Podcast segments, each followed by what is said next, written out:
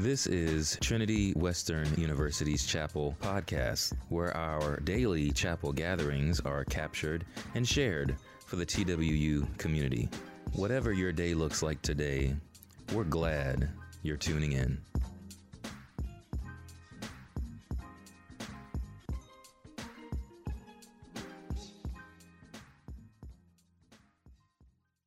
Okay, so if you have them, open up your Bibles to Mark 14:53.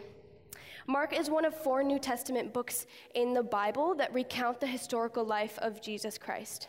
To set the context for you a little bit, we have already seen Jesus partake in his last meal with the disciples. He announces that one of the 12 would betray him. He introduces what we now partake in as communion, and he predicts that Peter, one of his disciples, would deny him 3 times. After this, Jesus prays in Gethsemane, asking God to take away the cross from him. Jesus is then arrested through the betrayal of Judas, and we come to verse 53. I'm going to be making comments in between the scripture, but Catherine will have the actual scripture up on the screen so you can follow along. So Jesus before the council, verse 53, they took Jesus to the high priest's home where the leading priests, the elders, and the teachers of the law had gathered. Meanwhile, Peter followed him at a distance and went right into the high priest's courtyard. There he sat with the guards, warming himself by the fire. So right off the bat, we see that this rowdy gathering was held at night in the high priest Caiaphas' home. They did this because a formal capital trial was forbidden at night and during the festivals, which was Passover and the festival of unleavened bread in this case. So Jesus' whole trial was illegal from the very beginning, but still he went. Inside, the leading priests and the entire high council were trying to find evidence against Jesus so they could put him to death, but they couldn't find any. Many false witnesses spoke against him, but they contradicted each other. Finally, some men stood up and gave this false testimony. We heard him say, I will destroy the temple made with human hands, and in 3 days I will build another made without human hands. But even then, they didn't get their story straight. So a little bit of context. Pentateuchal law required that there be at least 2 witnesses on the same page in order to accuse someone of a capital offense. The witnesses here are likely trying to use what Jesus said before in Mark 13:2 against him. Here Jesus states, there will not be left at the temple one stone upon another that will not be thrown down. But Jesus wasn't saying that he would destroy the temple in this verse. He was predicting the destruction of the temple, which happened 40 years later by the Roman Emperor Vespasian. It's also likely that the witnesses were misunderstanding and twisting Jesus' words from John 2:19, where he says, destroy this temple, and in 3 days I will raise it up. But again, here he was speaking about his own body and pointing to his resurrection. Back to verse 60, then the high priest stood up before the others and asked Jesus, well, aren't you going to answer these charges? What do you have to say for yourself? But Jesus was silent and made no reply. Then the high priest asked him, are you the Messiah, the Son of the Blessed One? Jesus said, I am, and you will see the Son of Man seated in the place of power at God's right hand and coming on the clouds of heaven. Then the high priest tore his clothing to show his horror and said, why do we need any other witnesses? You've all heard this blasphemy. What is your verdict? Guilty, they all cried. He deserves to die. So here Caiaphas, the high priest, tears his clothing in a display of grief on behalf of God. This is a cultural statement people often did in response to death or outrage. We see it many times in the Old and New Testament. But high priests were only allowed to tear their clothing in response to blasphemy, and saying that you are the Son of God, well, that counts. Then some of them began to spit at him, and they blindfolded him and beat him with their fists. Prophesy to us, they jeered, and the guards slapped him as they took him away. This is the word of the Lord. Thanks be to God. So when I was preparing to speak on this passage, I sent it to a handful of people, and I asked them for their opinions. One of my friends pointed out how foolish the false witnesses had been since they didn't properly organize their testimony to match one another before this unofficial trial. I tried to explain to them that this would have been a chaotic scene, kind of taken for granted how much my Middle Eastern upbringing and family influenced the picture I have of this trial in my mind. So I helped my friend understand, and I hope I can do the same for you here today. The scene takes place in Caiaphas' home, who was a Sadducee, an upper-class Jew. Under the ruins of the assumed house of Caiaphas, which now stand in Jerusalem, there's a room for flogging criminals where Jesus may have been standing. It had a trough etched into the floor to catch the victim's blood. So as you can imagine, this scene was rowdy, it was violent, and there were crowds waiting inside and outside just to watch the humiliation of Jesus. It wasn't some organized, orderly, like Canadian Supreme Court ruling where they had time to match up their words beforehand. But there Jesus was silent. Against the uproar of the crowd, he stood silent. His silence here was truth. You see, Jesus felt no obligation to make sense out of their lies. His persistent silence did two things. It expressed contempt and low regard toward injustice. And two, his silence fulfilled the scriptures. First, Jesus' lack of response to false testimony showed his integrity and devotion to truth. He did not waste his time or energy on lofty or petty comments. Lies did not break his attention or loosen his focus. This kind of reminded me of a time I was in grade 11, and I'd come home from school, and I'd check Facebook, and I was really into, I'm still into life, like, pro-life. So I'd see these posts about abortion, and I'd comment, and I'd debate, and I'd post all these statistics, and I'm an Enneagram 8, by the way, same as Reverend James. Anyways, I'd rack my brain over how to word these comments like perfectly, thinking that I was glorifying God, when in reality, when I look back, I think he probably would have wanted my attention elsewhere. Think about that the next time you comment on an official Trinity meme page post. All of you. I see you. Where does God want your focus? Where does God want your attention? And then where does he want your silence or maybe even your absence? Jesus, knowing the accusers had empty intentions, did not answer. Jesus protests for the truth using his silence. This brings us to the next reason for Jesus' silence, which is to fulfill Scripture. Isaiah 53:7 reads, "He was oppressed and afflicted, yet he did not open his mouth. He was led like a lamb to the slaughter, and as a sheep before its shearers is silent, so he did not open his mouth." This is Old Testament. Jesus used silence as a tool for justice, and as a result fulfills the law. So we see that Jesus is not just Jesus in the New Testament. He is the God of the Old Testament that had been anticipated for over 1,000 years before his time. This continuity of prophecy and fulfillment from cover to cover of the Bible strengthened the early church, and it feeds our faith today. So not only was his silence valuable solely in that moment, but it also elevated the value of his speech so that when he did answer, people listened. Moving to verse 61 and 62, when the high priest asked Jesus with sarcasm, "Are you the Messiah, the Son of the Blessed One?" As if to say, "Are you the abandoned and lonely prisoner that's standing before me, really the long-expected, prophecy-fulfilling Messiah?" Let's pause here and point out that people to this day, maybe even some of us in this room, are asking that question. God's only Son, to be mocked and bruised and naked and shamed. We sang this today. Why would God let his Son be treated this way? Why his suffering? More on that later. But the events that follow are particularly meaningful because Jesus so far has surrounded his identity with a sword of secrecy. He forbids the cast-out demons to make him known in Mark 1:25 and 34. He asks those who he's healed and discipled not to spread his title as Messiah. So Jesus' response to the high priest is actually the first time that he directly acknowledges his identity. And he answers using Old Testament scripture. "I am, and you will see the Son of Man seated in the place of power at God's right hand and coming on the clouds of heaven." These words echo the Old Testament book of Daniel chapter 17, verses 13 to 14. Are you still with me? I know it's a lot of scripture, but we're going to keep going here. So this is where the high priest is super dramatic and tears his clothing because of Jesus' apparent blasphemy.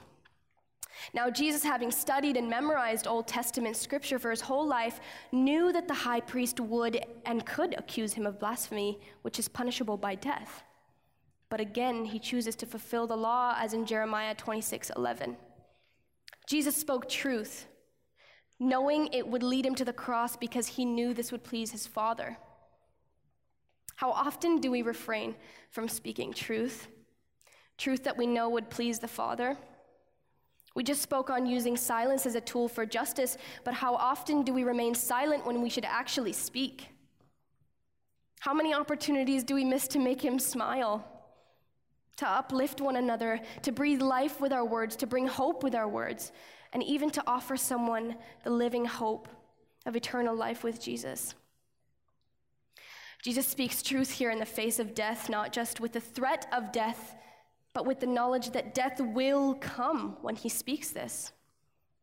And yet the greatest threat that we face for sharing Jesus with people in North America is discomfort. Discomfort. Now, I know it can sound cliche and sadly even a little bit taxing. I know this because before this year, I was like, God, I will sing for you. I will share my story for you. I will pray for you and serve for you, and you name it. I'll bake for you, and I'll sweep these blue mats and run around like a monkey before chapel just to give you an inch more of glory. But evangelize? That's not my calling. Give that to another part of the body of Christ. But God said no to me. And he says no when you say no. He says, no, I died for everyone you talk to. I died for your dorm mates and your roommate, for your family at home. I died for that lonely guy or girl in the collegium, your sports teammates. I died for that cashier that scans your food at Superstore. I died for every single person in the atrium that you walk past every day. So don't rob them of their life. Don't steal their chance to live the life that Jesus died for them to have. No, it's not your responsibility to force their relationship with God, but it is your responsibility to speak the truth. Not your truth, not Fariel's truth, his truth. Now, I know for some of us here, countless students I actually know of who have come from different countries and cultures. They share Jesus with their non-believing family and friends. Kudos. We need to be more like you.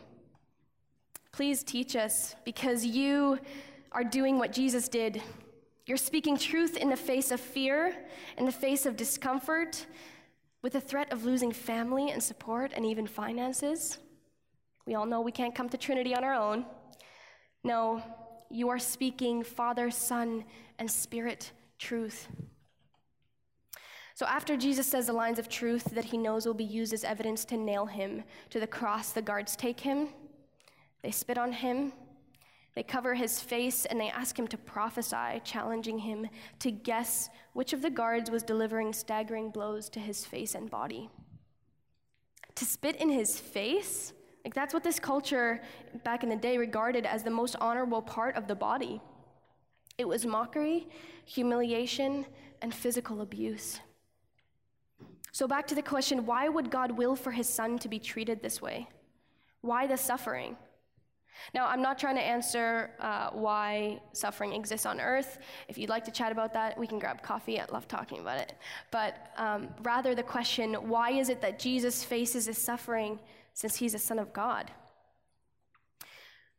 Jesus courageously faces his abusers because he knows that this is the plan that God has for him. And he knows this because even after praying in Gethsemane for this cup of death on a cross to be taken from him, he still faces the oppression. He suffers according to God's will so that the punishment for our sins can be taken upon Jesus Christ instead of us. Because the punishment for our sins is taken upon God's perfection in the form of Jesus, those who choose to follow him are bought into heaven. Jesus is called the Lamb with a capital L because no other animal sacrifice is necessary after him. There is no other blood that can cleanse us after his because we are made clean and reconciled to God again if we choose to accept this gift.